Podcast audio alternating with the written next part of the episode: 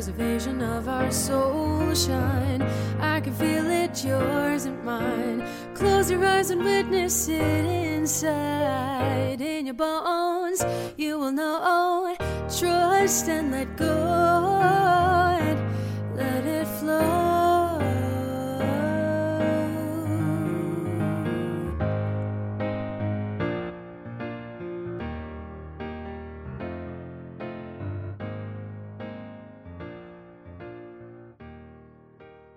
All Things in the Name of Love, Episode 7, Daily Practices and Why They Really Matter. Your heart is your student, for love is the only way we learn. Rumi. On today's episode, I'm taking a break with interviews to share some of the amazing practices I've incorporated into my life from my journey. So first, meditation. From a very early age, I knew I needed quiet. I grew up as an only child, so I spent a lot of hours by myself.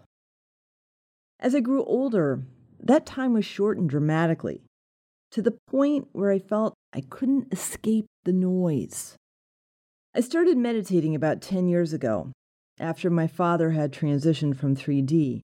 As a side note, our energy doesn't die, just the body. I was completely numbed out from grief, and I knew I needed to do something. I found a guided meditation from Mind Valley co-founder Vishen and listened to that daily for several years. When I felt complete with it, I tuned into others. I started opening myself up to the possibility that I could be spiritual without going to a church, which was a belief I was brought up with. Now, I either state Om on my exhales, and as I inhale, listen to the silence, a variation of a Wayne Dyer meditation. I listen to a guided meditation, or listen to Solfeggio, high-frequency tones, or sit in silence. I get really cranky if I don't do this daily.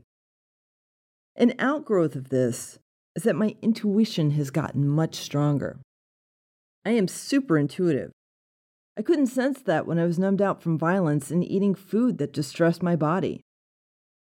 Now that I have quiet and am having more periods of peace in my existence, I can feel and sense things again. Another thing that's really helped me is being out in nature a lot and something called earthing or grounding. I've mentioned this in previous episodes, so I'll get into it a little more. We're part of the earth. Our ancestors knew this. They coexisted with their environment. 21st century humans throughout the world are disconnected from that. Anyone living in a city or a suburb will forget to look up at the sky at night, pause for a deep inhale of spring flowers, or just be present. I've had this shift a lot for me over the past year. I took a part-time job walking dogs to satisfy a need to be around these amazing beings. We can't have dogs where we live right now.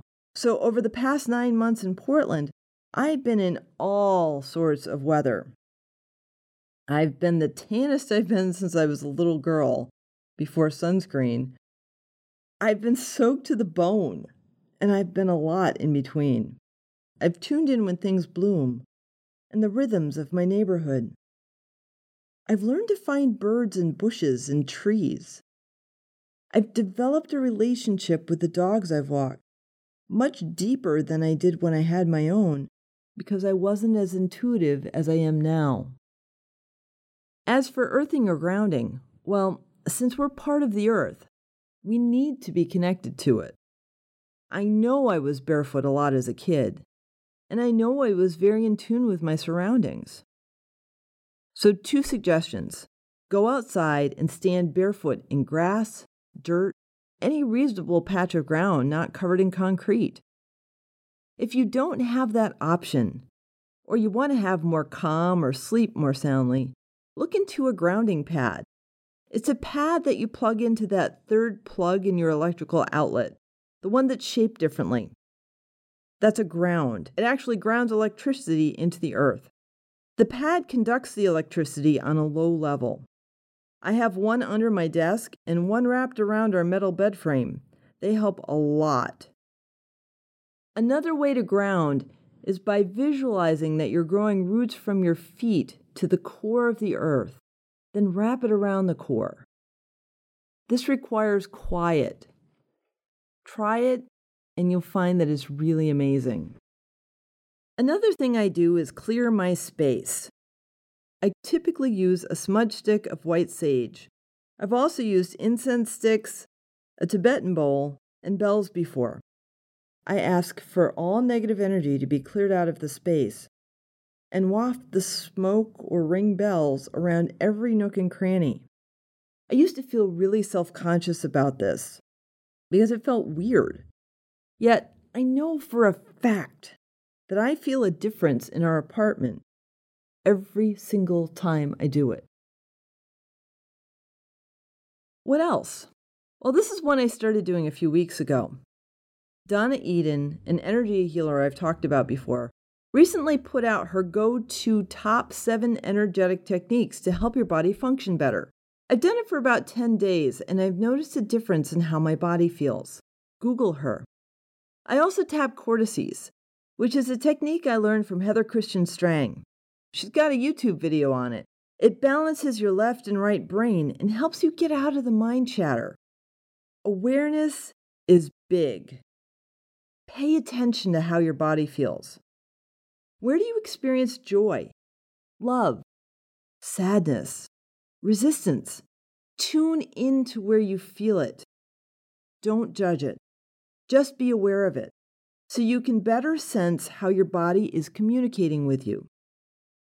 For me, resistance from growing or facing an unconscious limiting belief shows up in my nose first, then my teeth, then my knee.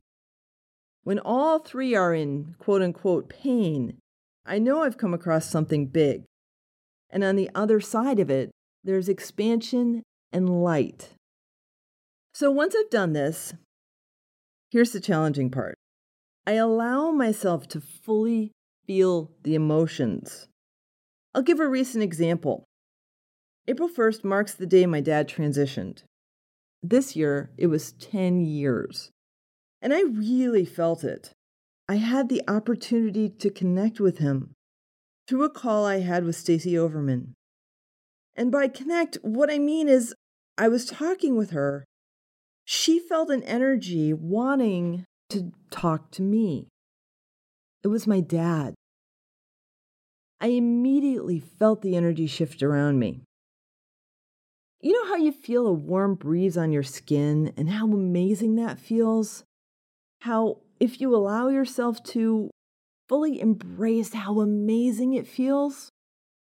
Well, on a small scale, that's what it felt like to feel my dad. I'm clairsentient, which means that I sense things really keenly. So feeling the love that he was giving me opened me up so much. I cried.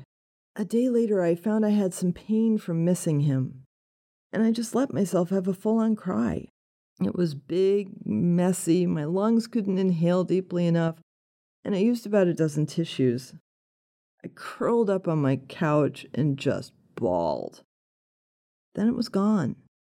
I asked to be surrounded by the highest light and love, and that's what I felt. I'm not carrying that pain anymore. We have a tendency to unnecessarily think we have to carry wounds or the stories our families have about life or who we are. When we shed layers, tune in, and allow ourselves to feel, we can reconnect more with who we really are. From my own journey, I can say that finding tools and mentors to help me dig into my unconscious have been necessary for my healing. We all have wounds. Healing them allows us to experience the peace, love, joy, the bliss we're all yearning to have in our lives. So this week's action item: ground, meditate, sage your space, get a crystal. Do something that gets you out of your comfort zone, your safe space, and into a deeper awareness of yourself. Until next week, I wish you so much peace, love, and true prosperity. Namaste. Can you help me redefine truth and preservation of our soul shine? I can feel it, yours and mine. Close your eyes and witness it inside. In your bones, you will know. Trust and let go.